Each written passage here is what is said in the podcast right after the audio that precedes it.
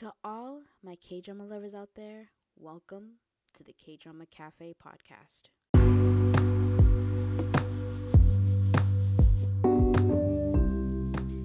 If there's anyone out there listening, thank you so much for joining me, your host Sarai, at the K Drama Cafe podcast. If this is your first time here, welcome, welcome. All are welcome here. K drama lovers, K pop lovers, anime lovers, fanboys, fangirls, you guys are all welcome here. If this is not your first time here, welcome back and thank you so so so so so so much for joining me once again to hear my thoughts and takes on all things Korean dramas. So welcome or welcome back. I am so excited for today's episode. We are wrapping up 2023. I'm doing a K drama catch up with me part one because there's so many K dramas I have to get through and I didn't want to bombard everyone with sorry all in one episode. So i'm doing a part one and part two. And of course a 2023 round up. Yay the best of k k drama 2023 will be out hopefully on the 31st um, and i'm so excited for year three. Oh my gosh i just want to wrap up this season season two on um, yeah, on on the 31st, I wanted to make that change. I kind of did that last year as well. Instead of doing like seasons, I'm just calling them year one, year two, year three because I feel like if I call them seasons, it means that I'm more organized than I really am. But anyways, we're calling it year two, year year three. So year three of K Drama Cafe podcast super excited. I hope you guys look forward to it. I'm continuing my rewatch journey. I'm so excited to talk to talk about the next few K dramas um, that I'm rewatching. So excited about those. And obviously, um, I've been talking about a series I wanted to start. Um, I've been talking about for a good minute. I will be starting that right off the bat. My first episode of 2024. So hope you guys look forward to that. And um, yeah, so excited to get to wrap up this year. So we're doing a K drama catch up today. We're talking about the ones that I've completed, a couple that I've dropped, um, and then I, I won't say more. You you're just gonna have to stick around. And uh, spoiler alert. I mean, I would try not to spoil too much on these, especially the ones that I really want you guys to to check out. Um, but yeah, so uh, I'm so excited. I'm so excited. I've been doing mostly uh, um, just reviewing, doing. I just did a first impressions. I did um, a whole review. Um, I've been I've been having special. Um, don't miss out on those lovely ladies. I had Naz. Uh, from the Swoon Diaries podcast for my first impressions of Destined with You. Don't miss out on that. I had Lola, Lola from Lola Pops Off about K dramas, doing my favorite K drama extraordinary you. It is a long episode, but trust me, you don't want to miss out our discussion, chit chat, fangirling. You don't want to miss out on that. of course, I had Yavita from K Drama Judge. Do uh, we did we character Weak Hero class, one that was so much fun, such a good show. And um, my latest one we did with Na from K Drama Bingo, and that was so much fun. We did Death's Game, First Impressions, and I was, and I had the honor to be a special guest, um, or a guest on uh, Daebak K Rambles with Jess, and that was so unreal. Oh my gosh, go check her out. Go check out that podcast. Um, go check it out if you want. Really insightful discussions, uh, funny, uh, obviously fangirling, swooning, like yeah, it's it, it's all the whole entire package from another OG K drama watcher. You wanna you don't wanna miss out on that. And it was such an honor to be a part of her episode of My Dearest, it was so nerve wracking. I probably goofed up and said some strange things, and I apologize for that. Um, but go check out that episode and, get, and go check out all these uh, ladies' contents um, and podcast. Uh, go check them out. You don't want to miss out on those. But um, yeah, let's get right into it. I'm so excited for these to talk about these. I've been wanting to talk about this um, and I just want to talk. Some of these I just want to talk about so I get over with it and be done with it. Um, but anyways, let's get into it. Let's let's, let's get into it. But before I get into it, um, you guys know what I'm gonna ask. Have you been caffeinated? Have you been caffeinated today? Listen, we are on winter break right now, and yes, I still need caffeine in my system. In my life, I've been doing. I I mean, obviously, I'm on break. I work at a university, so university's closed, and we are on break. Um, but it's been really cool because I've had the chance to catch up on K dramas, catch up on my reading. I've been reading a lot lately. I've been I've been on a fantasy romance kick. Um,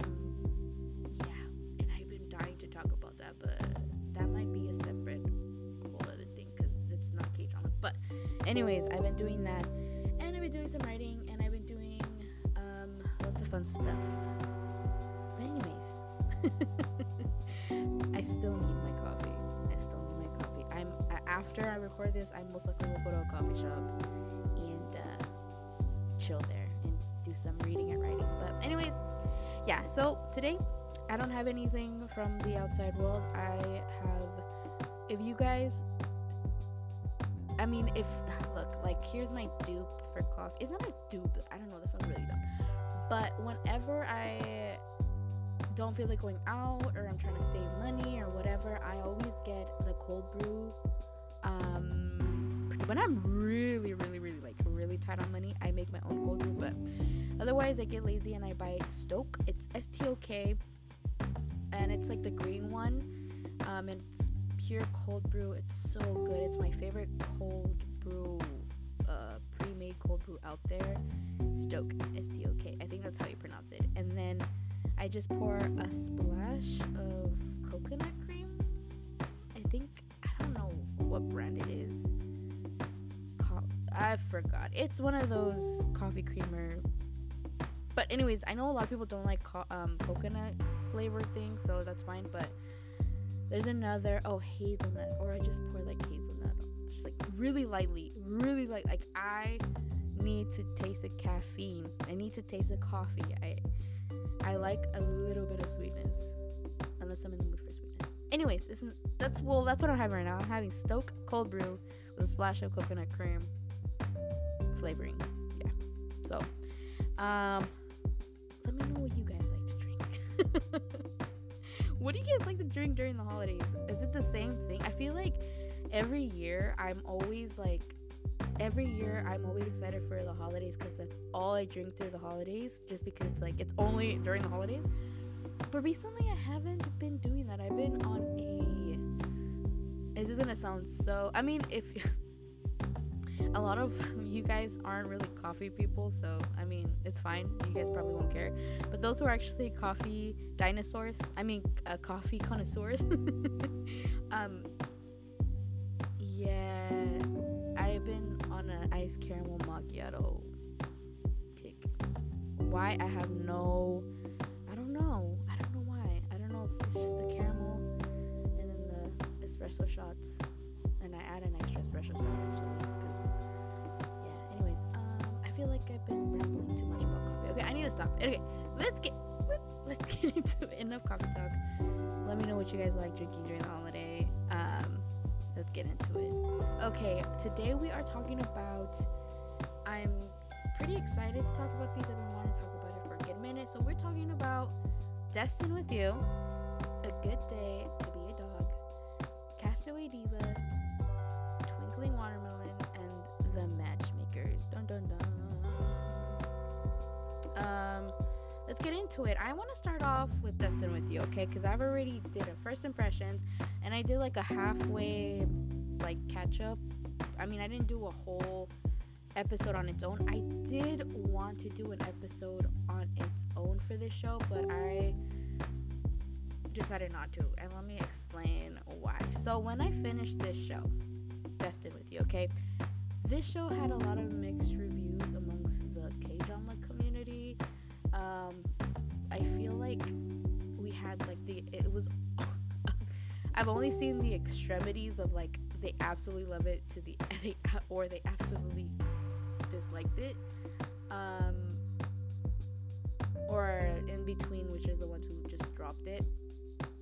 But for the most part, it was always in the extremities of what people, yeah, felt how people felt about the show. Um, I feel like in Korea was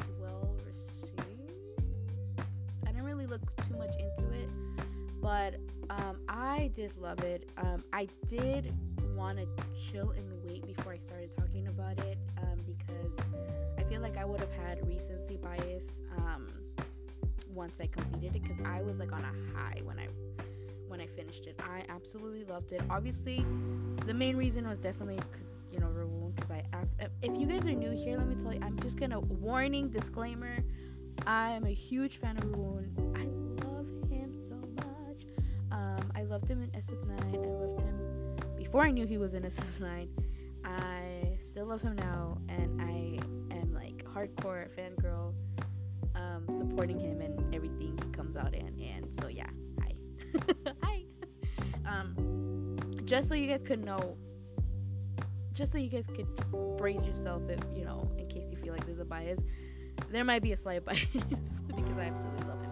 Um, but yeah, so I finished it and I was like, I know I'm gonna have recency bias. I'm gonna chill. I'm gonna wait. I'm gonna with this process and of course after once Destined with You was done, like a batch of like K dramas came out and I had to watch them and I just didn't have the time to. At that point, I didn't have the time to really sit and like talk about it. And the main reason why I didn't want to do a full episode anymore is because of that. Because I had so many dramas that I was watching and I have been completing one after the other that I'm like, there's just no time. There's just no time and i wanted to talk about it in this year. I didn't want to go into 2024 talking about this show anymore. I'm just like um, no no more. Like we we're done it's one of those like i loved it. Okay and that's it. It's one of those like it like if you guys don't know me i'm one of those either i loved it but it's like i'm watching only once or i fell in love with it which is like i will re- rewatch rewatch rewatch rewatch rewatch. Yeah, that's why I never catch up on much K dramas. But anyways, um, yeah. So this one I was like, I just, I think I'm done with it. I, I don't want to talk about it anymore. I'm over it. I'm on to the next thing. I'm watching the matchmakers. I'm watching all these. So yeah, it's pretty much why I'm like, I'm not gonna do a whole review on it. Feel like there's so many people out there that already done reviews. I've saw a lot of TikTokers. I've so, I've seen I've heard other episodes, uh, podcast. Um, go check those out. But for me, I I just want to briefly mention how I felt about it and why I liked it and why um, I had my issues with this. So, Destined, with You. Let's get into it. Let's get into it. Destined with You. And I think the literal translation is This Love is Force Majeure. I might be. I don't know. Something like that. Network JTBC. 16 episodes. Release date. Runtime. August 23rd through October 12th. So it's been done for quite a minute now. Um, uh, Wednesdays and Thursdays. Game would come out Wednesdays and Thursdays, and I think what made it really fun to watch was during that time, um, another uh, podcast podcaster uh, created a Discord chat channel thingy. I, I don't really know what it's called, but it's like a whole chat on Discord and they're separated by different channels, like different um like shows or actors or you know whatever. Um K-pop and I was invited to this. It's from Yeah Girl Maddie, so go check go go on her page and, and, and check out that link. Oh my gosh, so much fun.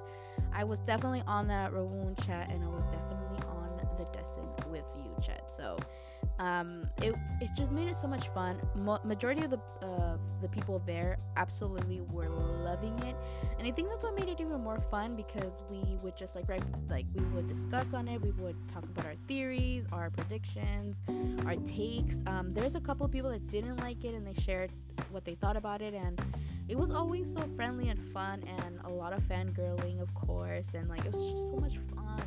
Um, it was so much fun and i think that's what made it this show even better to watch you know I, I highly recommend you guys doing that while there's a runtime well there's like a an ongoing show. Um, yeah, it's so much freaking fun. So that that kind of made the show even more fun. I already thought when I first started it, it that it was already fun. It was like nothing that I was expecting. if you guys remember my first impressions, um, and I was like, okay, I'm down. Like I'm down to see something that I'm not really expecting. I was expecting just like a pure rom com um, with maybe like a slight touch of fantasy into it. I just yeah, I wasn't expecting this whole past life curse type of thing. All I knew was what you know, just kind of like by based off of interviews, you know, what Rowoon know, it's just like a character that it's gonna be an unlikable type of character, and he's excited to like show different colors and stuff like that. And I knew it was gonna be a rom com. um, I feel like I went through a whole. I feel like I'm not the only one. Like I just went through a whole like crazy. Just I went through a roller coaster of emotions while I was watching this show. I was, I was, I start when I first started. I was, what am I watching? And then I was like, ooh, what am I watching? And then I was like, oh my gosh, this is so much fun. And then I was like, ooh, and then I was like, oh my gosh. And then I was like, uh, really? And I was like, yeah, I went through a whole thing of emotions, but I overall really loved it. I really enjoyed it. Um, so this story, I I've already read like I've already read on this podcast the synopsis, so I'm not gonna do that again for you guys. But if you guys have no idea what this is about, pretty much it's about two lovers from the historical era who were completely wrong for each other. One of them was a nameless shaman, um, and then he was like a nobleman, like rich, high in society, and they met as kids. They fell in love. He named her Cho. He was Jang Mujin. They fell in love. They grew older um, to young adults, and they wanted to get married. And the, you know, obviously his family was like no.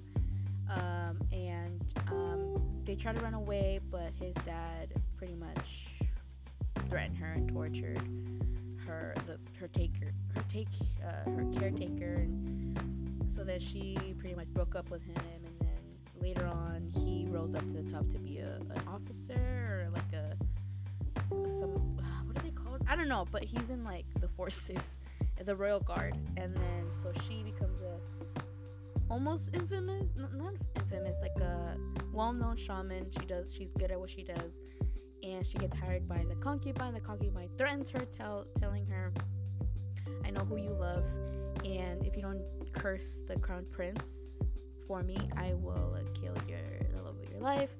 They have this little moment.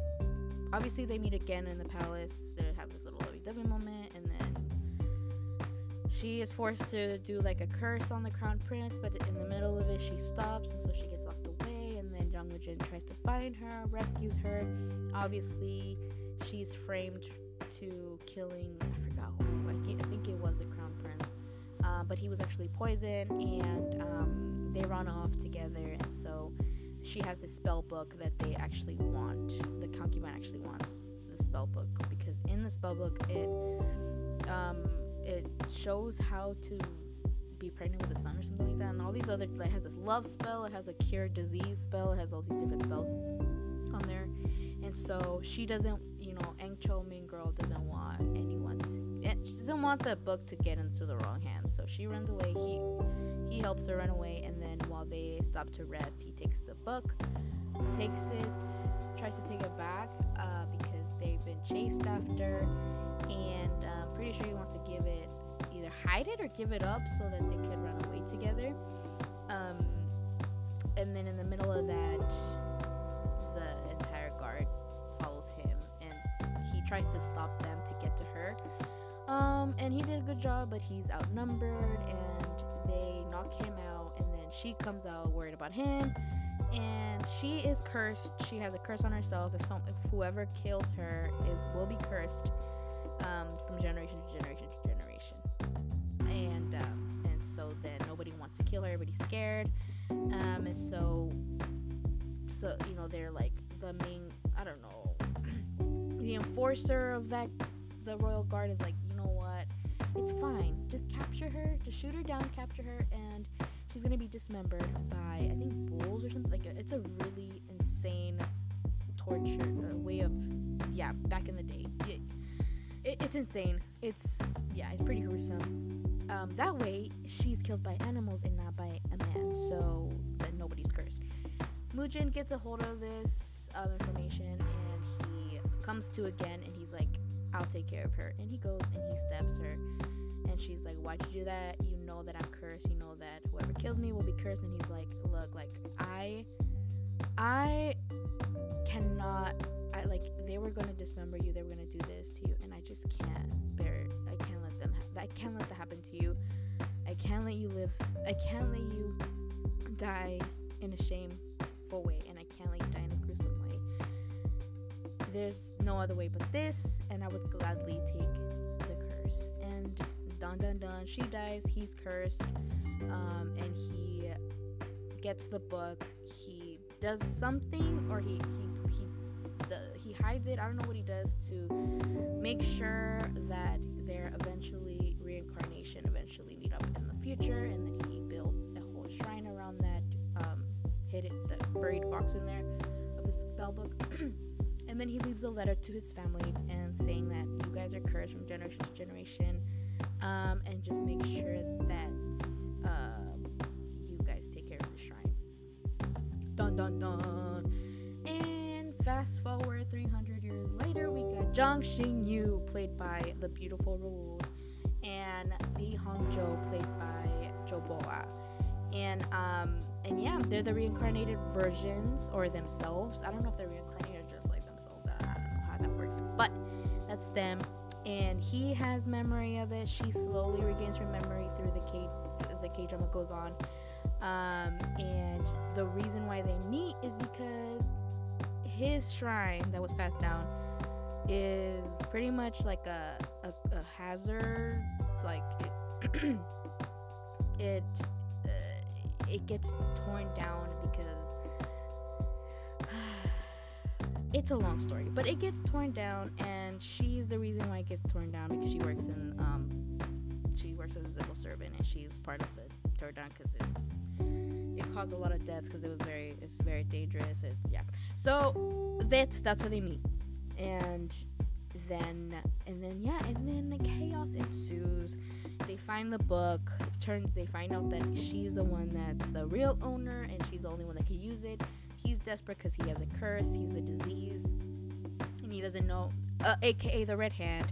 Um, and he doesn't know if it's a disease or curse uh, because it's been so long. Uh, turns out it's actually a curse and um, and yeah, and she's like really enthralled by this spell book and uses this the first thing, uh, the love spell for her uh, for her crush, her one-sided crush, who's played by Hajun.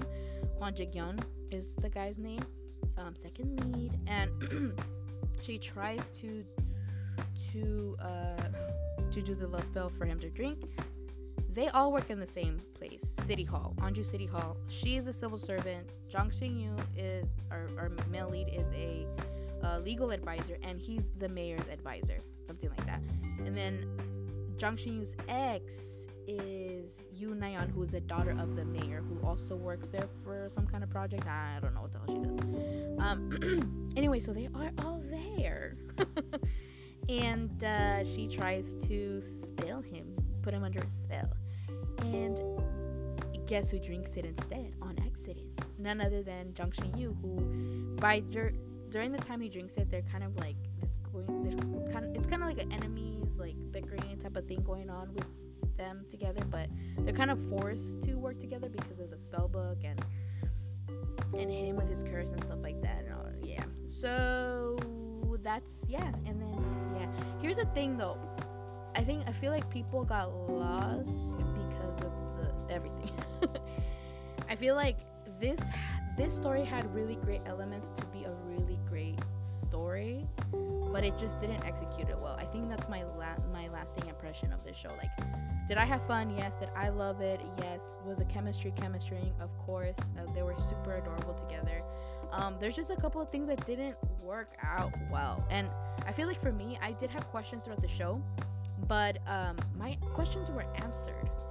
Um, however, a lot of people that I talked to, their questions were answered, and that's because again, they had good elements to this show, a good setup. It just didn't.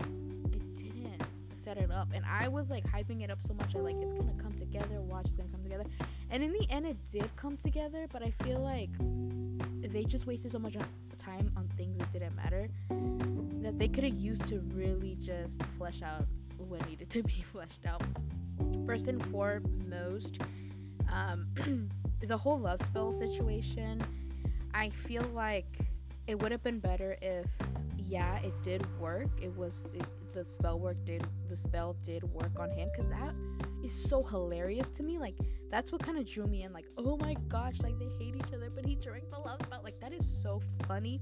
And then it then they find a way to break it and then from there on they continue their like their little journey you know so that he could kind of like figure out okay i'm not under a love spell but i'm still like my heart's still racing. Like that would have been so much fun to watch. Um yeah. And then the whole curse thing i feel like it would have been more fun if the journey was for them to figure out how to break that curse you know? And I think they tried to they try to make it more serious and I mean obviously they made it comical at some points but because they were too worried to make it more like adultish type or I don't know that they just missed the mark. I feel like if it would have been more whimsical, it would have been a better show.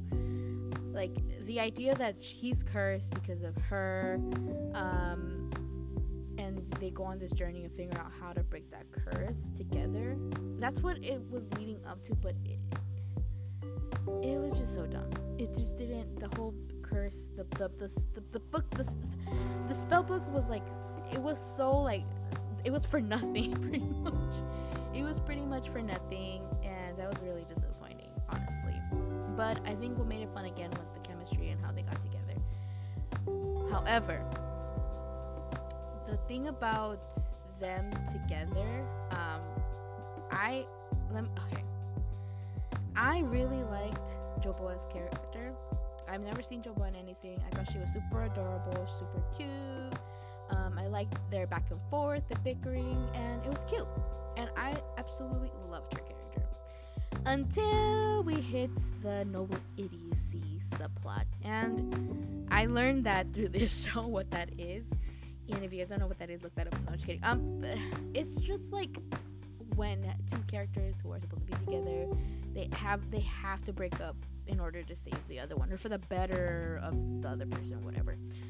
And so she finds out that she's the one who curses him, um, or he's cursed because of her. So she's all worried because like, oh my gosh, she's gonna die. And then like, it's just a whole hot mess because then they figure out like okay the only way to break this curse if someone dies. That's the only way. And i'm like what? Like the beginning of the show you made it seem like oh the owner of the box is back she's gonna break the curse and this and stuff. But it's like what? So I, I think i got confused there but i just didn't like that. So she runs away and also she has a stalker um, who apparently was part of their past life as well. And he was into shamanism as well um, uh, that part didn't really confuse me again. Like, it's kind of a shamanism is a thing over there, and so like it just didn't surprise me that he was doing all that. Just like it kind of whatever. But yeah, and also he was a landscaper or gardener, whatever. But yeah, so it was really it, yes. Anyway, so that happened. so that happened, and. Um, yeah, I just towards the ending I just didn't really like her as much. And I think it was because because of that. So he gets hurt because of the stalker and you know, she's like, "Oh, the stalker's after me, so uh, like, you know, I have to be away from you." And he's in the hospital. He's in the hospital, sad, trying to he, she's ignoring his calls. And I just, I'm just kind of like, girl, girl. And there was other things that I didn't like about her character during that time. From episode one through like probably ten, I loved her. From there on, I'm like, girl, no, uh, no, he deserves better. But, anyways, yeah, I think they. I don't know. I just, it was just really. I just didn't. Yeah, that, that, that, that's the only thing that I was like. By the end of yeah, by the end of it, I was like, yeah, girl, you you are jacked up. When the dad called her selfish, I did not feel bad for her. But anyways, another character that I felt like was I feel like they it was a waste of a character was Hajun's character Kwon Jae Kyung. He was always sus to me from the beginning, and that was right. Um, cause he, I mean, he did have a redemption arc towards the end, but I feel like him and Rowoon had such good dynamics together, even if like it was like a, you know, they were pinned against each other for her. Um, but I think like at one point they could have set aside their differences and come together for whatever reason to go against the CEO and the mayor and like uh, it could have been so good and I feel like they did that only at the end and it was just like cheap, you know? Because during the middle of it when they finally like kind of interact all three of them, it was so fun to watch them. It was so comical. They they had good chemistry together, all three of them. But Rowoon and Hajun had good chemistry too. Like I'm like I wish they had like I wish the stupid love triangle wasn't there. Like I just wish they they they brought like I, I wish there was more interactions with them. That would have been so much fun. That's a missed opportunity right there.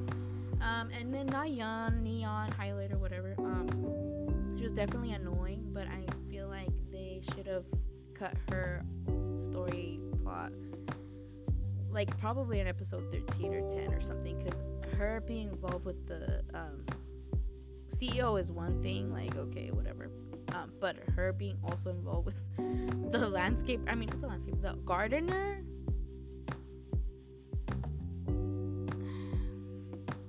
gonna leave it at that i'm not gonna say anymore anyways so yeah i think this could have been a great show it had all the good elements that could have made it fun it just didn't do much with it, unfortunately, and that's why a lot of people were like, eh, "This is not it for me."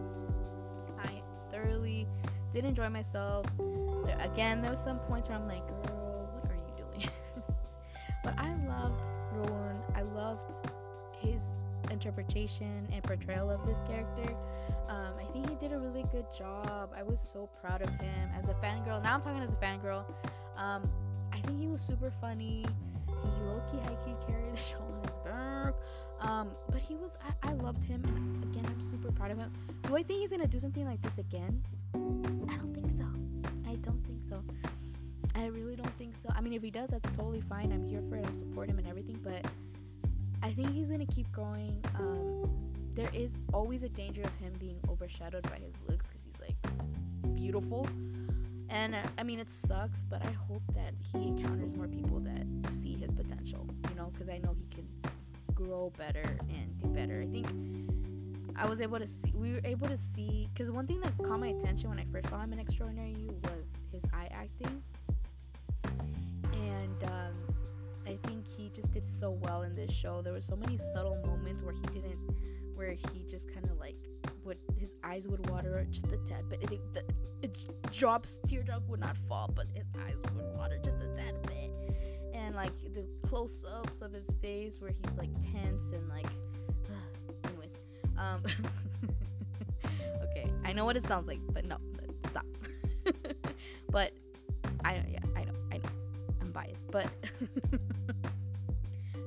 yeah, I think it was so fun to watch him in a different aspect and him being messy and like thinking he's doing the right thing, but he's absolutely not.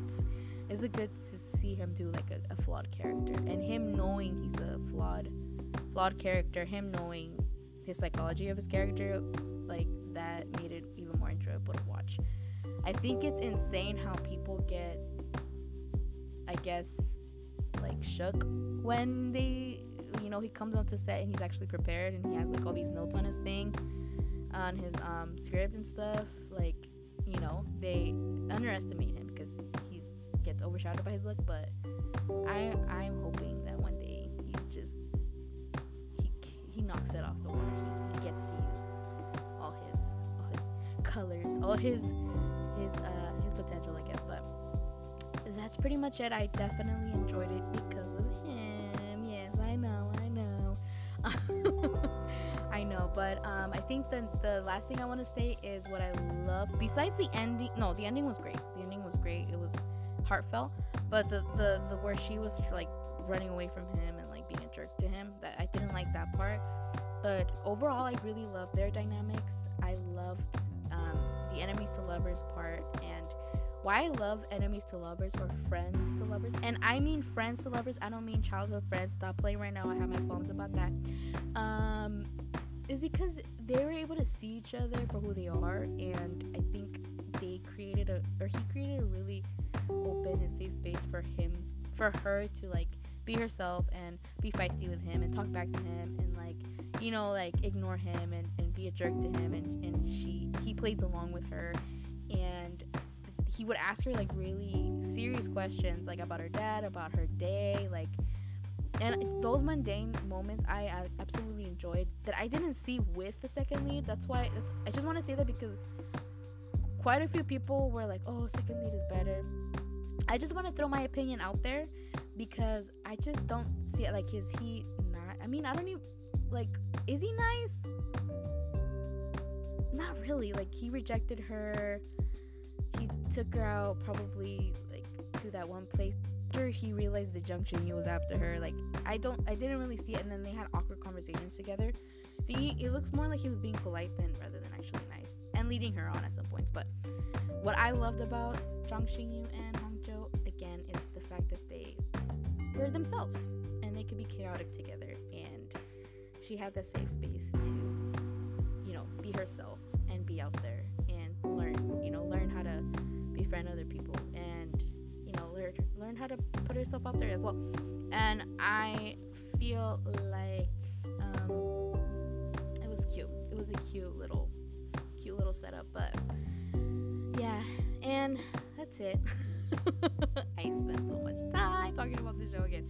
That's it. I won't talking about the I won't talk about this show no more.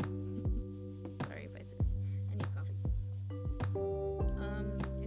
Last thing. I think the very very last thing is again go, go, go, go. he did such a good job as a lawyer. He wasn't in the courtroom, he was more of a legal advisor. He was more like advising people than being in the courtroom type of lawyer, but he like his personality was it was spot on. It was spot on. I loved it. He, anyways, yeah, but I'm let's stop here. That's Destined with You. I completed it. I is one of those shows that I wouldn't actively recommend, but if you ask me about it, I would definitely say I love ruining it. Go check it out. That's destined with you. That took forever. Okay, the next one is a good day to be a dog. Dun, dun, dun. And yeah, so a good day to be a dog is in the ad, uh, webtoon adaptation, and I read a couple of a few chapters of it. Might have been a mistake. I don't know I don't know. We will see. So um, it's a webtoon adaptation. A good day to be a dog. Network MBC episodes 14. Release date October 11th through January 10th. So it's still ongoing, and it comes out. Uh, or runtime is Wednesdays. Are Wednesdays, and yes, it's only one episode per week, which I don't know when's the last time I've seen that happen, but yeah, that's pretty crazy. And what makes it even crazier is that there's at one point they were coming out every two weeks, and I think it's because of baseball game. But anyways, that was insane. Now,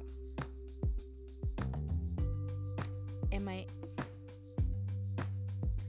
I have to say right now, this is my second. Wait, I don't know what number this is on my drop list, but yes, I unfortunately dropped this show.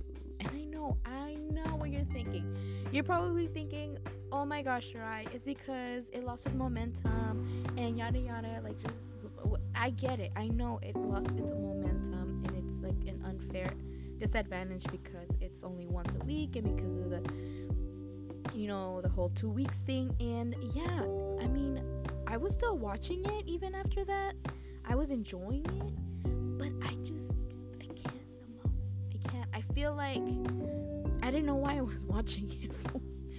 I didn't know why I was watching it for. But if you guys don't know what this is, it's a good day to be a dog. It's about um a character named Han Hae-na, who's played by Han Hae-na, who's played by Park Gyu Young. Okay, I love her. I love her. So I was excited to see this. I was excited to see her as a lead. I was excited excited to see her in a rom com. So she is single woman. I can't talk. So, so. so she is a single woman, and she is working at a high school as a. I think she's a Korean literature teacher. I think I could be absolutely wrong. And she has a curse that runs in her family from back in the day. Um, her ancestor got cursed. So, I, so like her lineage or the people in her family, whenever they get kissed for the first time, they turn into a dog at midnight. From midnight to 6 a.m., 6 a.m., they turn back to human. This happens for 100 days. After 100 days, if the curse is not broken, they remain a dog forever. Now, the way that they break this curse is if that same person they kiss kisses them while they're in the form of the dog. And then the curse is broken. Here's the catch though. If you date a guy, say you're a curse, you date a guy, you kiss him, you turn to a dog, he kisses you um, as a dog, the curse is broken. You break up. You date another guy. If that guy kisses you, it yes, exactly. You start over again. You yeah. so that's the only thing about this. I mean, sure, why not? Um, yeah. So we have her. She's cursed. She has a crush on a. Uh, don't know what kind of teacher is, but he's a teacher in the in the high school as well. They go out. All the the faculty go out to to drink. Um, she gets super drunk, and she's always tried to like make sure refrain from kissing for as long as you know forever. Um, that's why a lot of boyfriends would you know you know dump her. Anyways, long story short, she has a crush. She gets drunk. She goes outside and she thinks that she's like gonna shoot her shot and kiss the crush. She ends up not kissing the crush. She ends up kissing her arch nemesis. Just kidding. It, it, they're not arch nemesis, but he she thinks this guy doesn't like her at all. So because of that, she's like, ah, okay, I'm not gonna like him either. I'm gonna avoid him like the plague. Um, she ends up kissing him, and the way, like, I am a weirdo because I love those setups. Just like Destined with You, the fact, the whole love spell, but it's a guy you hate. Like that is hilarious. Um, it's just hilarious. And then this is too. Like she ends up kissing, um, by accident, you know, and then the guy, and she's Anyways, she ends up turning into a dog. So she's like, okay, then I have to not only get close to this guy who absolutely does not like me, which by the way, side note, he's absolutely in love with her, but he's just doesn't know how to. Just he's not good with the ladies, even though he's like super handsome. Yeah. So this character is Jin Sewon. He's played by Cha Eun Woo. Of course, he's super handsome, but still is like not good with the girls. Apparently, I don't know how. Um, but he's a really cool teacher. He's a math teacher. And so she, he's in love with her, obviously. But here, the other catch. She's trying to get him to break the curse. But she finds out he is afraid of dogs. And not just afraid of dogs, like, he is severely, like, afraid of dogs. He has a phobia of dogs. He has a trauma. He has a, a child, a child like a trauma. And so her journey starts. and yeah, so this is pretty much the rest of the show where I left off. Um, she tries to figure out different ways to get him to kiss her. She gets close with him, and while she tries to get close with him, um, spoiler starts liking him. Then he she realizes that he also likes her. Um, and then, again they get close, and she gets close with his nephew, and the nephew finds out, and he tries to help her. It's all super cute. It's a really cute little show. It's a really cute show. It's just really hard um, to really get past because as much as like Jin or Chan-woo and Park Gyu-young had cute moments, I feel like they just had cute moments. When it would get serious, like steamy type of, it just I couldn't do it. I just couldn't take it serious. It was too cringy for me. Like the last episode that I watched, I don't I don't remember what episode what number it is, but it was when he finally figured out it, that she's cursed and he kisses her as a dog and he breaks the curse and then after that they make out. That was such a cringy scene for me and i am so sorry for Chan-woo lovers. I truly apologize. He's such a sweetheart and everything but i just couldn't do it. I'm like nope this is too cringy for me. I just i don't know what it is i don't know what it i don't know if it's because he's super like to me he's he's cute but not like damn you know gosh i sound so weird i apologize My bad. I'm sorry. Um, but yeah, he's super cute and sweet, and it's just like, but when it comes to, it, I just couldn't. His kissing scenes, I can't. In True Beauty, he was cool. He was okay, but I just, it just he. I don't know if it's just his acting or if it's because I don't see him in that way or what it is or his kissing. Um, I don't know what it is. I just yeah, I just couldn't do it, and I'm like I I can't keep I was already kind of fighting watching it because I was like, it's cute. Like I should like it. It's cute. It's it's cute. It's sweet. But once I saw them do that, I'm like, oh, there's gonna be more of this. Like I don't think I can do it. Nope, I can't. So I ended up just dropping it. And there's other, there's more story to this story. There's like, apparently there, it's also about past lives. There's like a god involved or a demon. I don't know what the heck he is, and like it's just like I just don't care. Like I I wish it was just simpler, you know? It was simpler. The love story I feel like this is one of those shows that even though it involves kissing, I just don't think it needed like a makeout session. Okay, it wasn't a makeout session. Okay, fine, fine. But it was like, you know, whatever, kind of like they, you know. I just don't think it needs that. I think it's just like one of those cute little stories that they kiss at the end, like they full on kiss at the end, you know, like it just keep it innocent, sweet, and I just and then just take out the the stupid past life curse, like I, I, it is out of hand, y'all. It is out of hand in 2023. It's out of hand. It's out of hand. Did I watch a lot of shows that had that? Yes. Did I ate it up? Yes. That's not the point. That's not the point here, okay? it's out of hand. And I was like, when I figured that out, that this show also had that, I was like, I'm done. No, that's it. I'm done. I'm already watching shows already at this point that has that.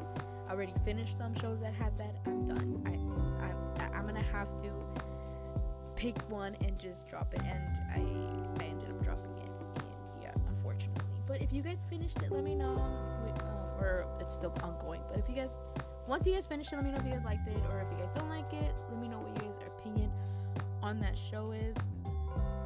And no hate on anyone. Like they're also they're all cute. I just couldn't do it. I couldn't do it. And I apologize. But let me know if you guys are still watching it and um, plead your case if I should finish it. I don't know if I can. But um, just let me know. Okay, next show is Castaway Diva. Yeah, silence for that. So, Castaway Diva, um, literal title is Diva of the Deserted Island. From TVN, 12 episodes, release date, runtime October 28th through December 3rd. So that one just finished this month. Um, and it came, it would come out on Saturdays and Sundays. So, quick plot synopsis. Se Mocha, played by Park Bin, was a bright and positive young girl living on an island. Her dream was to become a singer. Pursuing her dream, she decided to attend an audition that was being held in Seoul. On her way there, she gets stranded on a deserted island. After 15 years, Mocha is rescued from the deserted island. She tries to adjust to an unfamiliar world while keeping a cheerful attitude, and she still pursues her dream of becoming a diva. Yeah, there's definitely more to that story than than meets the eye. Um, and yeah. So we have our lovely Park Eun Bin. She never disappoints. I absolutely adore her. I love her. Um, I think this is gonna be one of those shows that I watched that I, yeah, I, yeah, this is also a show I dropped unfortunately. Um, did it start off well? Yes. And no, nothing on her performance at all. I really like. She's always great to me. Um, I feel like she always kills it, but let me let me explain why I, I had to drop this show. So we have her Park Eun Bin, who plays our main girl Mocha. Um, we have Kim Hyo Jin, who plays Yoon Ranju, and then we have male lead Che Jung Hyuk, who plays Kang Bokul, aka Kiho. Um, and then we have Cha Hak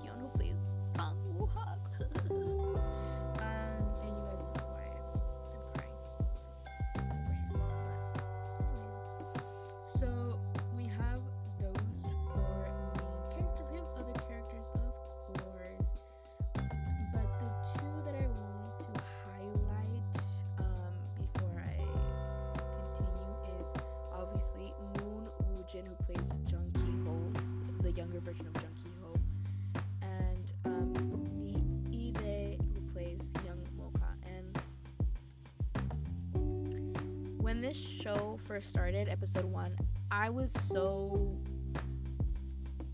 like it's not it's it was started off really like darker than what I thought it was.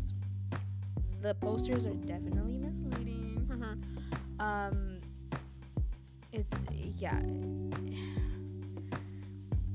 I definitely was attached to I got attached to the young versions of the male of the male and female lead and their story and you know what happened with them. Both of them you know uh, I think they're in high are they in high school and middle school? I'm not sure. I think my um, they might be in middle school going into high school um, and they both live in a uh, domestic abusive uh, homes. Their fathers are both uh, abusive and um, they find a connection with each other because he you know likes to well he's into like media and she she wants to be a singer. And so they both work together to make this little video to send in to i think for like an audition um to uh, audition for her favorite idol which is ranju. And it is it's pretty it, it's a sad story and it it's heartwarming almost because they try so hard and obviously they he's kind of cold to her because he's like they're just like the opposite. It's super cute. Um but they get to know each other they find out each other's situation and at some point it, their situation gets really dire. It gets really bad to the point where he tells her look like if you have to run away i'm i'm here for you. I will help you and i'll be ready for you. Just come to my house knock on my window and i'm ready and we'll go run away. We'll go to seoul and you i can take you to your audition what happens. That's what happens. Spoiler alert he gets it's just uh it's so heart-wrenching. He gets this back he gets uh all these things her he gets like he puts his savings in there. He puts in um like like I think a notebook in there,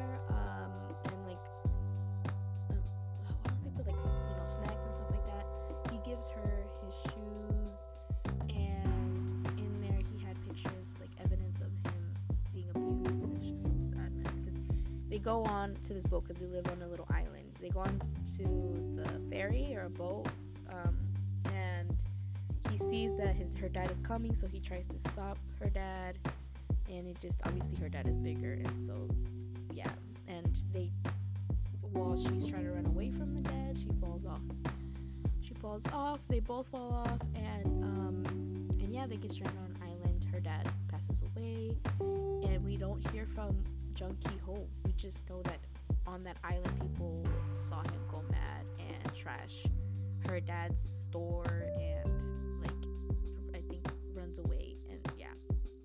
And I was already like, oh my gosh, this is not what I thought it was, but I was enjoying. It was like really good. I was already tearing up. Like they had my heart and soul. Um until until they grew just it just lost its like magic, I think. It, it lost its magic. I know, I know, I, I, I know, I, I always feel bad when I know a show is worked hard on. I know, like, Park Eun Bin, like, you know, really worked hard to, like, you know, prepare her voice and stuff like that because that was her real voice singing. I just couldn't connect. Now, if you guys love this show, plead your case. Let me know, like, if I should continue. But I had two episodes left of the show, and I just couldn't. I couldn't. I couldn't connect the way that I connected with the younger versions of themselves. Even when I found out when it was revealed, because we already knew who the main guy was. Um, even when it was revealed that, you know, Bokul is um, Kiho, like it was like okay, yeah, like it wasn't. The reveal was what ifs, unfortunately, and then unfortunately I fell in love with the second lead, Woohak. Like they had too many cute moments. I'm like, why did you guys? Why is there a? Mm, why is there a, a freaking uh, what is this? Love triangle. Why? Why? Like it just that also ruined it for me because I'm like, these brothers, I know they're not going to be pinned against each other because they love each other, but come on. Why can't he just see her as like an older brother or something? Why does it happen? I, and also, I was rooting for him because as cute as Chae Jong Hyuk was, he was just not doing it for me as in like, not that he was doing a bad job, it was just like, it was no, no, he was cute. I don't know. Hold on. Let, let me take that back. He was sweet. Like, there was moments where I'm like, oh, but when if he first came out, I was like, okay. I mean, maybe that was the point of it. It's just we, we, I got introduced to Woohak, and I'm like, okay, I don't care about the other guy. I know, I know. It's so bad. And I say I don't like love triangles because then I start rooting for the second lead, and then I get upset, and then yeah, so. But again, they all were doing great. I, I just couldn't finish. I couldn't connect as much as I wanted to. I could not connect, and and yeah, so I ended up dropping with two episodes left. I was like, I was already trying to thinking of dropping even before that, um, but I kept just out of commitment, I was like, oh, let me finish. I mean, it's Park Eun Bin. Like, you know, these are really, this is a really good cast. No, yeah, I'm like, no, I can't do this to myself. I, I, I have other things to watch, and, and, and I ended up dropping it. And also, I think what really made me end up dropping it was Ranju's character. Um, I liked her at first, but I just, I couldn't get her. I couldn't understand like one moment she's like selfish and another moment she loves Mocha and another moment she's being so harsh to her for whatever reason. And I, I don't know I just I couldn't connect with her either. It was yeah and them two were really cute Ranju and Mocha like their little dynamics was really cute. I think they kind of messed it up because it was just like uh, was she being genuine or was she not or what's going on you know and maybe maybe I missed something somewhere and that's totally fine. But yeah, guys, I dropped it. Unfortunately, it, it was really well produced, really well directed, good casting. I just I just couldn't connect with the characters, and um, I just couldn't continue on. So, and I just wasn't believing it. I think that's what it was. It's just unbelievable for me. But let me know what you guys think about it. Let me know if you guys liked it um, and if I should maybe one day pick it up again. Let me know. Let me know. But that is Castaway Diva. I know. The next one I want to talk about is oh my gosh, I'm so excited about this one. the next one is Twinkling Watermelon, and this one. Okay, let's get into it. Twinkling Watermelon, uh, literal translation is sparkling watermelon. TVN is a network, 16 episodes, release date September 25th through November 14th. Um, runtime Mondays and Tuesdays, and I completed the show while I was in South Korea. I was in South Korea from the 10th through the 22nd, I believe. Um, and it was so fun watching it over there. Oh my gosh. I yeah. Anyways, um, so we have plot synopsis. High school student Eun Gyo, played by Ryeoun, has hearing impaired parents, but he has a gift for music. He is a model student by day and plays a guitar in a band at night. One day he visits a mysterious musical instrument store and travels to a strange place, aka back in time. There, Eun meets Ha Yi-chan by Choi Hyun-wook, Choi Sik-yeon played by Seol In-ah, and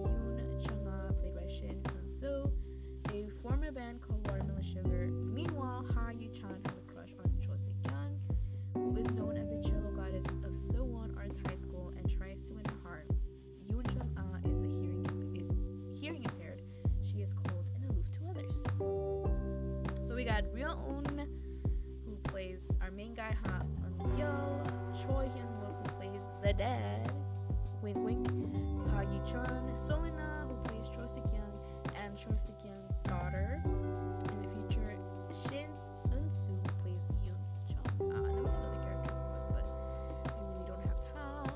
And this one I did want to do also a whole episode on it and just break it down, but it, no. I don't think it's as much as I loved it, I don't think it's like worth the deep dive. It's just a very cute, heartwarming, simple. I mean, it's not too simple because there's like fantasy aspect, but I yeah, I and also I don't have time. But I definitely want to talk about it briefly, okay? Because I, out of this batch right here of of these K dramas, this is the one that I highly, highly recommend. I absolutely love it. If you're into time traveling, if you're into high school dramas, if you're into slow burns, if you're into like musical type, like band type of things, this is the show for you. It's super retro, super um, so cute. I, I absolutely love it. And I loved sharing this story with my friends who don't watch K dramas because I'm like I'm I'm just like I was so in love with it and enthralled with it that I was like, I need to tell you guys what I'm watching right now. Okay, it's so freaking good. And I would tell them and they would be like, Oh my gosh, um, it sounds so good. I'm like, it is good, like it's so good. Um, yeah. it's so freaking good, man. I, I absolutely loved it. The first few episodes, they're spoiler alerts. It starts off with the backstory of Han Gil and his family.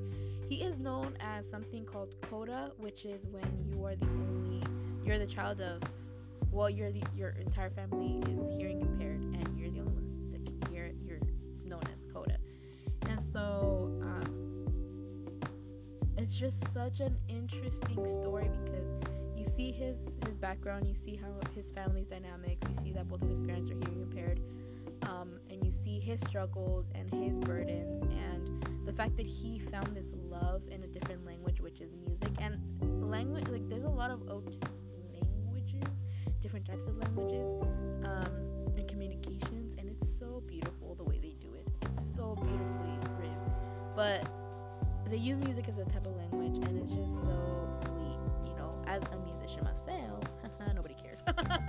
nobody cares. But as a musician myself, like it was so fun to watch them talk about that. And I really felt again, I felt that connection.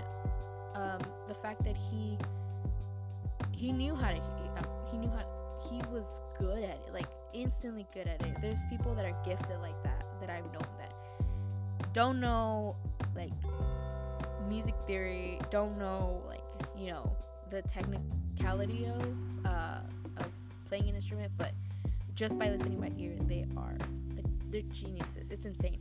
Um, and he, uh, I mean, I'm not saying this character is that way, but he he instantly fell in love with it, and he quickly learned and almost surpassed his his. Um, I wish they kind of honed in more on that, but that's fine. He had a mission. he had a mission. Um, so he learned um, how to play the guitar, you could tell, like you could feel his guilt because his family's, you know, can't hear his brothers and his brother, sorry, his brother and um, parents.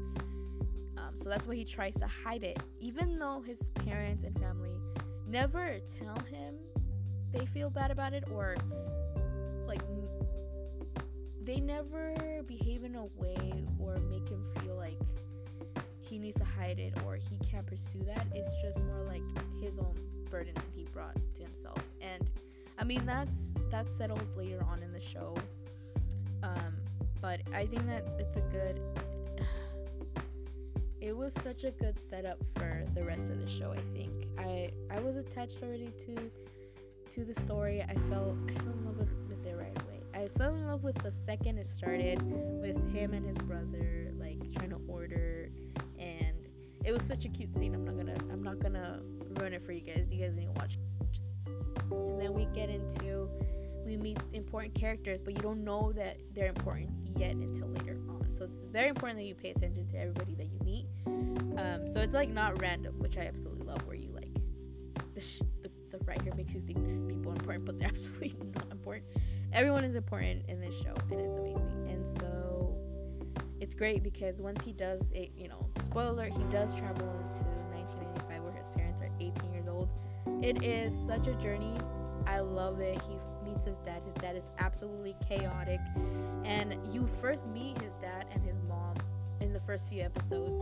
You see how caring and how, you know, parents they are and how they love their kids and how responsible, whatever, you know, and how he's his hero. He saved him so many times, you know, um, with an, a hearing impairment.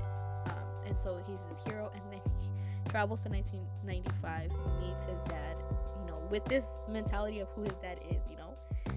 Sees this 18 year old kid, his age, I think he's also 18. He is chaotic. and it's so fun to watch because it's like, yeah, like our parents were us at one point, you know? And, um, but obviously he's more responsible than his dad. And it's just so fun to watch the dynamics. And obviously the fact that he's like, dad, like, and like trying to like why like try to get mad at him when he has a crush on um Cho Sik-yeon. Like you're supposed to like Chung-ah like what are you doing? You're such a jerk. And that. And he's like I don't know what you're talking about. And it's so fun for me. Again this is like I loved it. I loved it. It was fun watching. It was so fun watching that. Um it was so fun. And then it was fun watching the whole band form and the reason and why he decided to stay he realizes that his dad grew, um, wasn't born with a hearing impairment, and he realizes that that year is the year that um, that he loses his hearing, and so he thinks that the reason why he's there is is to save him, and it's an it's one of those things. Spoiler alert: it's an inevitable accident that happens to him, and it's okay. He he comes to term that it's okay. Um, he can become successful. You know, he can become successful. And um, that's pretty much what he wanted for him because when it first started the dad would always be like you're my pride and joy. You're the pride of this family. And he's like i don't want to. Like i want you guys to be that you know. And in the end that's how it, ended you know. So it was really it was, it was really it was really cool. I loved it. The ending was like not too crazy not too like it was sweet and cute I I was satisfied with it. Um, I was pretty much satisfied with it. Yeah, I don't think I have any complaints with the ending. Um, it wasn't like oh my gosh, this is a it, it, it was cute. it was very satisfying and very emotional um, when he got to talk to his parents again. Um, but yeah, I loved Ryeoun's performance. I loved him. I don't think I've seen him in anything else. Not that I know of I don't know. So when he came out in Death's game, I was like, he only comes in for like two seconds, but I was like, oh my gosh, it's feeling good. So he, I loved his performance. He did so well in every moment, in in comical moments, in emotional moments, in tragic moments, and the way he like saw um, Yi Chan as his dad and but as, as his equal at the same time, and that relationship was so complex in a really like just, uh, just great way. It was so heartwarming, and it's good to see. It's good to as much as it gets. It's good to see platonic female relationships. It's also good to see that with uh, male like brothers and family so good to see that dynamic as well. That was fun, chaotic, and he ended up.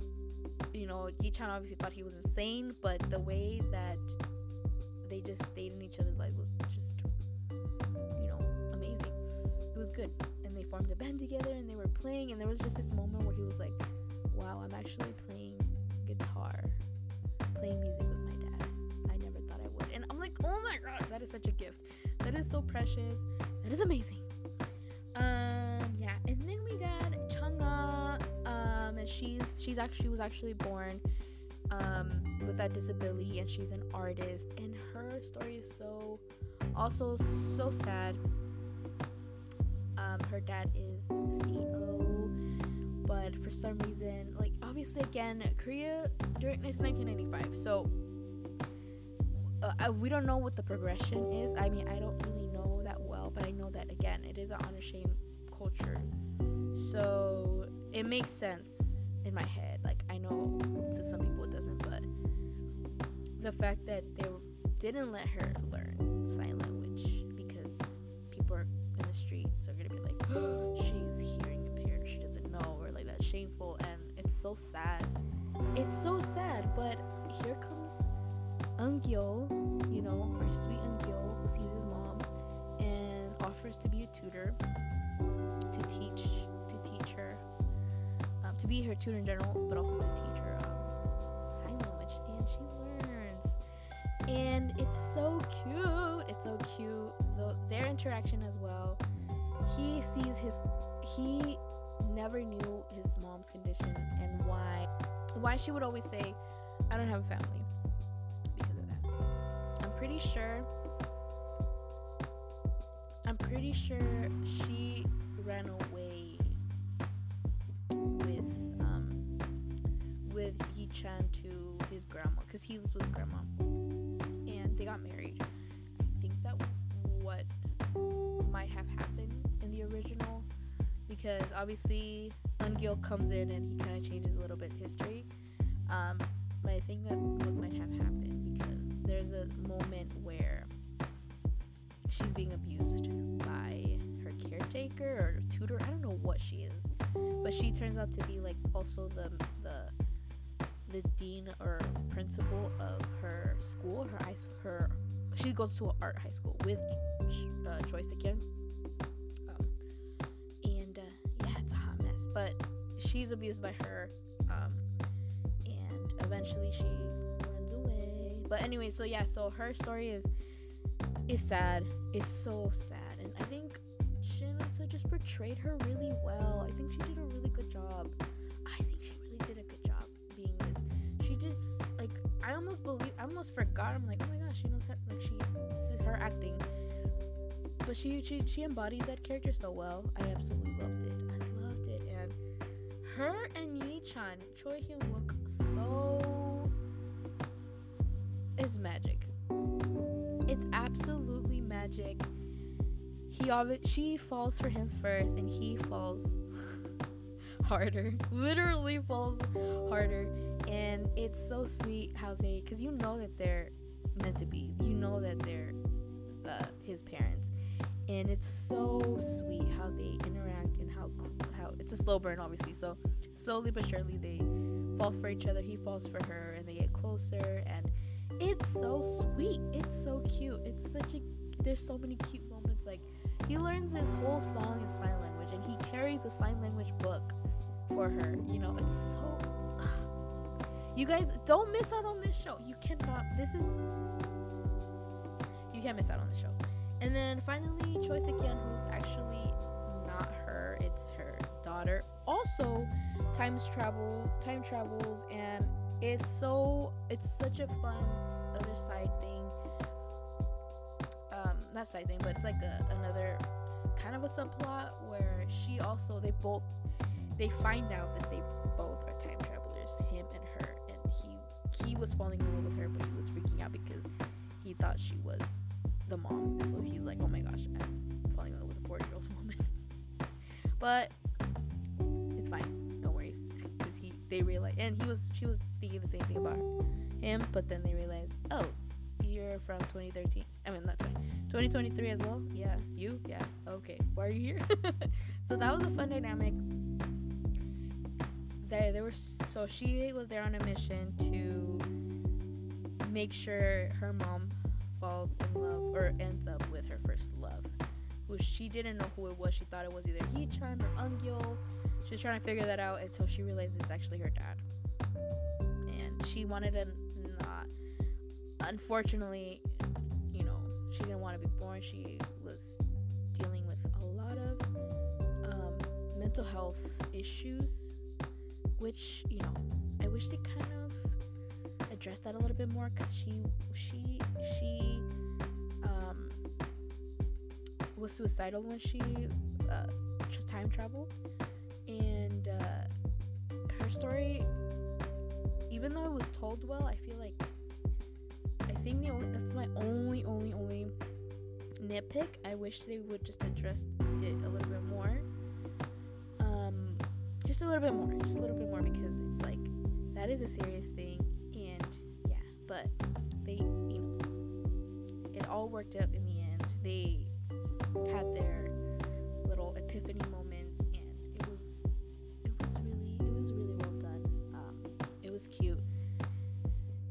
store time travel thing. It was a cute, a cute story. I think they can make this entire thing into a film. I think they can, and I would be, and I would eat it up. But it's cool. It's a K drama. um, but either way, this was really good. I absolutely loved it, and I highly, highly recommend it. Highly recommend it. Um, highly, highly recommend it. Loved it. Okay, so my last one. Oh, by the way, the OST. I love the OST. I love the production. I love the way it was directed. Uh, it was so funny, and you cried. It was good. D- don't miss out on Twinkling Watermelon. Okay, do not miss out on Twinkling, Twinkling Watermelon. Okay, cool. All right. The next one, lastly, but not really, because this is just part one. I just finished this show, and this is The Matchmakers. Okay. Literal title is Wedding Battle by KBS 2, 16 episodes, release date October 30th through December 25th. Um, runtime Monday, sorry, Mondays and Tuesdays, okay? And um, yeah, so excited for this one. This one finished. This one um, is. I'm gonna get started. Let's get into it. So we got Shims Jung Woo, played by the lovely, beautiful, handsome. Sorry, Rowoon. He is an intelligent and handsome young man. He was the youngest to place first in the state examination, but he was picked to become the princess princess's husband. During their wedding ceremony, the princess suddenly died. Shim Jung Woo's life changed and he became the most unfortunate man. According to the Joseon period custom, he is not able to take the government post, right? And he can't remarry. He then becomes involved with Jung Sunduk, played by Choi Yi-hyun. No, Cho Yi-hyun. Jung Sunduk is a widow whose late husband was the second son of the first vice premier. I think it's uh, prime minister. She secretly left state prime minister. She secretly leads another life under the pseudonym of Yejudek. As Yejudek, she works as a matchmaker and also peddler of women's items like cosmetics and accessories. She is the best matchmaker in the capital city of Hanyang. Shim Jung Woo and Jung, and Jung Soon Duk become involved with each other and they try to get older single men and women to marry as matchmakers. Yeah, that's pretty much the entire story. I finished it, I completed, and I.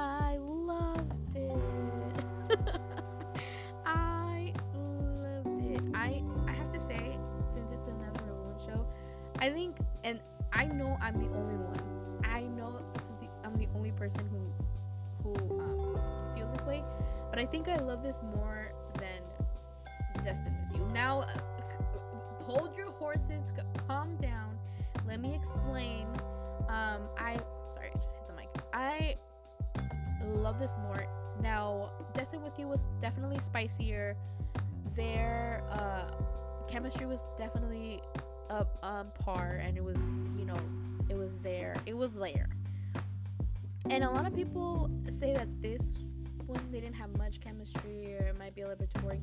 However, however, I have to disagree because I feel like this is a different type of romance. Okay, this isn't was wasn't necessary lovers to I mean haters I mean haters enemies to lovers even though I mean Destined with You wasn't fully that as well but I feel like this this show was it, it was not obviously I'm not gonna compare the two. I'm just bringing it up because it's you know reward uh, second show of the year. And I was definitely delighted with this show. Again it's another show it's just not for everyone I think. And let me explain why. I think a lot of people found it a little bit too slow or like maybe even boring. Um I think they expected more spice. I think they expected more of a faster pace, maybe. Um, it is, it was, it's, it was marketed as like a comic, like a comedy, like rom com, historical rom com. And even though there was a lot of moments where it was funny as heck, um, I just, yeah, it didn't really, it wasn't slapstick type of comedy if and I think that's what maybe people were expecting. And I'm not gonna lie, I think I was expecting that at the beginning first. But once I kind of let that go, um, I started enjoying it even even more. But yeah, it's it's not for everyone. But I definitely enjoyed it more, and let me explain why. Okay, this is the type of show. Um, it's just a, a purposeful, slow burn. Um, sweet and innocent type of show because I enjoyed I enjoy the fact that the first thing that happened between them uh, well actually officially the first thing that happened is he she caught him because he was about to fall when they first met. But when they were aware was when they first touched hands when they were um, trying to plan out their matchmaking. And their hands lingered and their hands were still you know, like kind of like touching each other and like they looked like they were they feel they were like not pulling away and they were still talking to each other and they were like looking around and they were like the way my heart like oh my gosh like fluttered even though it's something super simple and it's not even a big deal it's not too spicy it's just like like if you guys have been in that situation you guys know, okay? It just reminds me of the times where I like you're into some someone but you're like not admitting it or like, you know, or you're I don't know, and then you like accidentally brush each other's hands or you actually accidentally hold hands but you you're not letting go and you're like like it's so juicy but not in a spicy way. yeah. It was so so sweet. It was so heart fluttering sorry. It just was like I lo- I the amount of times I watched that scene like where they were like, "Okay, who would you choose for this this uh maiden? Like who would you choose? Oh, okay, like we'll we'll touch the name uh, on the count of three. One, two, three, and they both touch the same person and they accidentally touch fingertips and he's not moving his hand, she's not moving his hand, and it's like, ah, oh my god. And then he's like slightly flirts with her, but like, you know, it's a little too dangerous because, first of all, he doesn't know how to flirt because he's a nerd. and she's like, you know, a widow, and it's a little, again, again, this is why it's important to find out not to find out, but sorry, but kind of figure out, or not figure out, but just kind of see how the culture was back then. Um, because he, it, being married into the royal family, it, it gets a little complicated. Okay, so he's not able to remarry. Number one. Number two.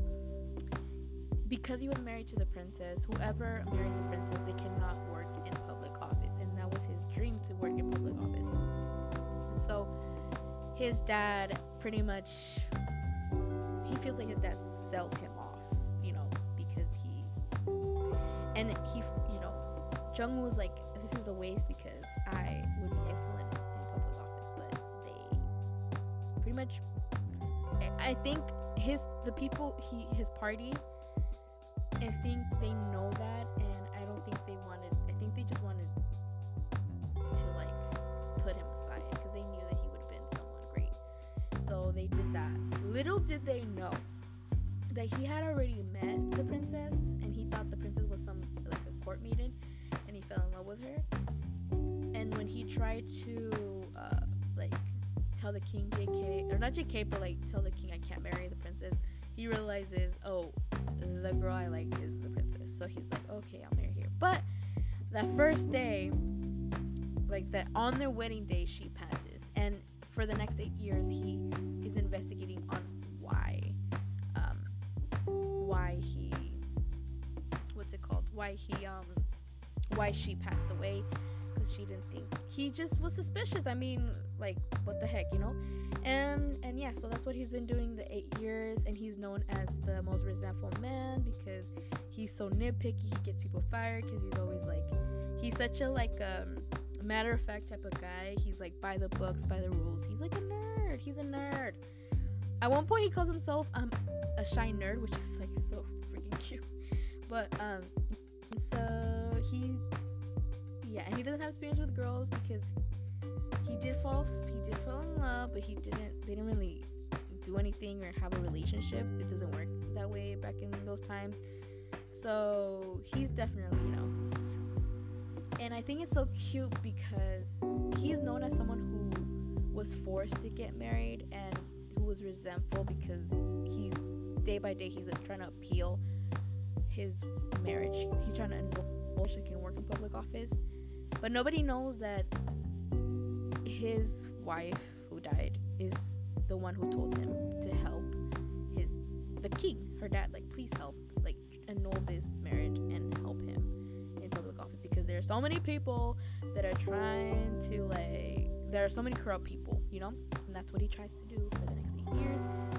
And yeah, and so the king finds out, um, and he's trying to get his crown prince to get married to make to kind of ensure that he's, you know, his his you know that he's gonna be the next king, you know, whatever. But in order to do that, again, this is what I read off, just what I read. In order to do that, they have to make sure that all the old maidens are married off and all the old bachelors are made off, uh, are married off. So he he tells the king this because the king is like, I need to I need to get I need my son to get married. Um, what do I need to do? He's like, well, if you do this and then and then. He's like, okay, perfect. Then you're gonna do it for me, and I have the perfect person to um that you can work with. Well, he didn't say it, but his his um eunuch said, tells him, I know this the goddess of matchmaking. You need to go um, ask for her help because you you are just being a hot mess right now. And um and yeah, and there and that's when they meet. They they had met before, um, but yeah, then they start working together. And it's just so much fun. The matchmaking part, the getting to know the old maidens, which they're not even old. They're like 20. I think there's a law that says that if you're not married by 24, someone gets arrested. I can't remember. But yeah, so I think the oldest is about 23, 24. The youngest, the middle one is 21, I think. And then the other one, I forgot how she is. 19? 20? I can't remember. But it's so cute because you met you get to meet the bachelors and you get to meet it's it's so sweet and then um she um Sunduk is just like a master like a goddess of matchmaking with her own instincts and Rowoon's character Jung also like a fated matchmaker, as in like he feels it off the energy, you know, by fate. She's kind of more like practical, and he's like more like a spiritual, but kind of like energy wise, I guess. Um, or fate. Like he could tell who was fated, and um, and yeah, it's so cute how they work together, and they get into shenanigans together. There's like really important. Um, they just there's this like scenes that uh, just really good subplots regarding like the corrupt system and the corrupt politics, and then who really is behind, which is the woman, the the wives of these politics, these head politics, and and we see the complicated relationship that Sunduk has with her in-laws, and and how these two would will ever end up together. And it's super. It's I thought it was a good. I thought it was well written cinematography is insane. It's so beautiful. The landscapes they use. I think they did a great job. I think the director did a great job. I feel like it's worth the watch, especially with the scenery and the. It's, it's just a slow burn, super sweet, innocent. Again, even though they're widow and widower, is still super sweet and it's so cute. I don't think they kiss until like probably I don't know, episode like later on in the show for sure. And that's the only time they do. Okay, that's this, this that's the, this type of K drama. And I was like, I'm as much as I love Spice. anyways, as okay, anyways, uh, I was like, I was, I wanted to see something like this, something like where their hands just accidentally touch, or you know, he grabs the book, the he reaches something that she can't reach, and then they lock eyes, and like, I just needed something, and this and this gave it to me, and the story was actually interesting. The matchmaking aspects of it, the fact that no one ended up with who they were supposed to matchmake with, it was hilarious, and the way they pulled that off was really good, and how you know they pulled off different shenanigans and how they got involved. Her brother, who's an officer, and like how in the end when they both got into trouble when every all the everyone else was married off and they you know got into trouble because it's kind of it's either frowned upon or illegal. Is it illegal? I don't know, but they're they found out that they're uh, well Sunduk's mother-in-law got pissed that she fell in love and so she orchestrated this thing to make sure that Jungwoo prison and gets ex- executed, and the the, ma- the the couples that were matchmaked or whatever, they try they come together and they try to like help, and it's super cute. You y'all. Sometimes we need to wind down and relax and watch a. I'm, I'm just kidding. Don't if I'm not gonna force you guys to watch it if you guys don't want to watch it. But sometimes like you gotta just like just enjoy little things, little sweet things. But I think this one was was so happy with his performance again. He gave me a whole different vibe than Shi Yu. And I was like, yes. So I am so I feel like it's like I feel like he's subtly showing little bits of himself and I think his next project is gonna be insane and I'm so excited. I'm so excited for his next project. I'm telling you, like little by little he will he will show what he's made of. He will show, you know. I, I cannot wait. And I love him because he's just one of those actors that he's not afraid to look ugly and he's not afraid to look lame or look like a loser. He's not afraid to take on those characters. And those characters could be a bit challenging because they may come off as unlikable and it's just like that he doesn't care. You know, he does he doesn't need to be the cool character all the time. Has. But yeah, I really like this character. I really like Yu Hyun. I watched her in Ditto, and and she was cute. And then this one, I really liked her. She was just like the perfect historical era girl. Like her face was so perfect. Like with her, even when she had her braid on top, and then also when she had her like married hair bun thingy with the pin. Like, oh, she looks so beautiful. So beautiful. The height difference was insane. I'm just like, poor Rowoon. I hope his next. I I need to see a tall girl with him. I need to see a tall girl. As much as I love these height differences, I mean, poor guy. He's like super tall. Like he can't help himself. But I need to see the next one. At one point, he has to be with a tall girl. I need to see a tall couple. Am I a shorty? Yes. But doesn't mean that I love me a tall couple. Like I need to see a tall couple. So hopefully he can be casted with a tall, uh, tall lead soon. Maybe I don't know. We'll see. But but it was cute. It was super cute. They they were cute. Again, their chemistry wasn't like super spicy or anything. It was just like old married couple vibes. It was giving me old married couple vibes in a cute way, in like you know a sweet way, not like a again not in a spicy way. So I definitely enjoyed it. Um, I enjoyed the the side characters, the the couples that were matchmaking. Like I was invested in them.